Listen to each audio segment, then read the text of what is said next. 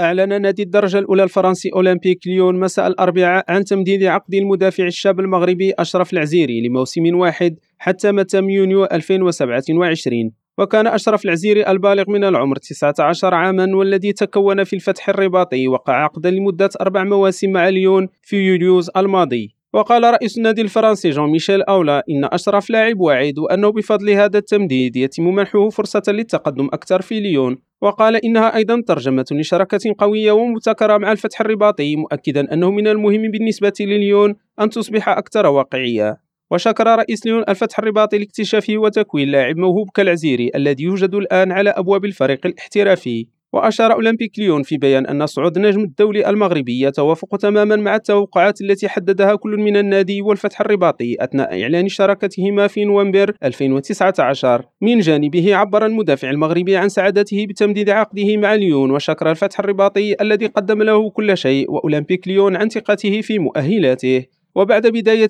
أولى مع فريق الدرجة الثانية اكتشف أشرف العزيري الفريق الأول أولمبيك ليون خلال معسكرين تدريبيين في مرسيا ثم دبي نهاية 2022 وكان الجناح الأيسر المغربي حاضرا مع المجموعة خلال مباراة ثم نهائي كأس فرنسا التي فاز بها ليون في مواجهة ليل في الثامن من فبراير. إدريس تكليريم راديو باريس.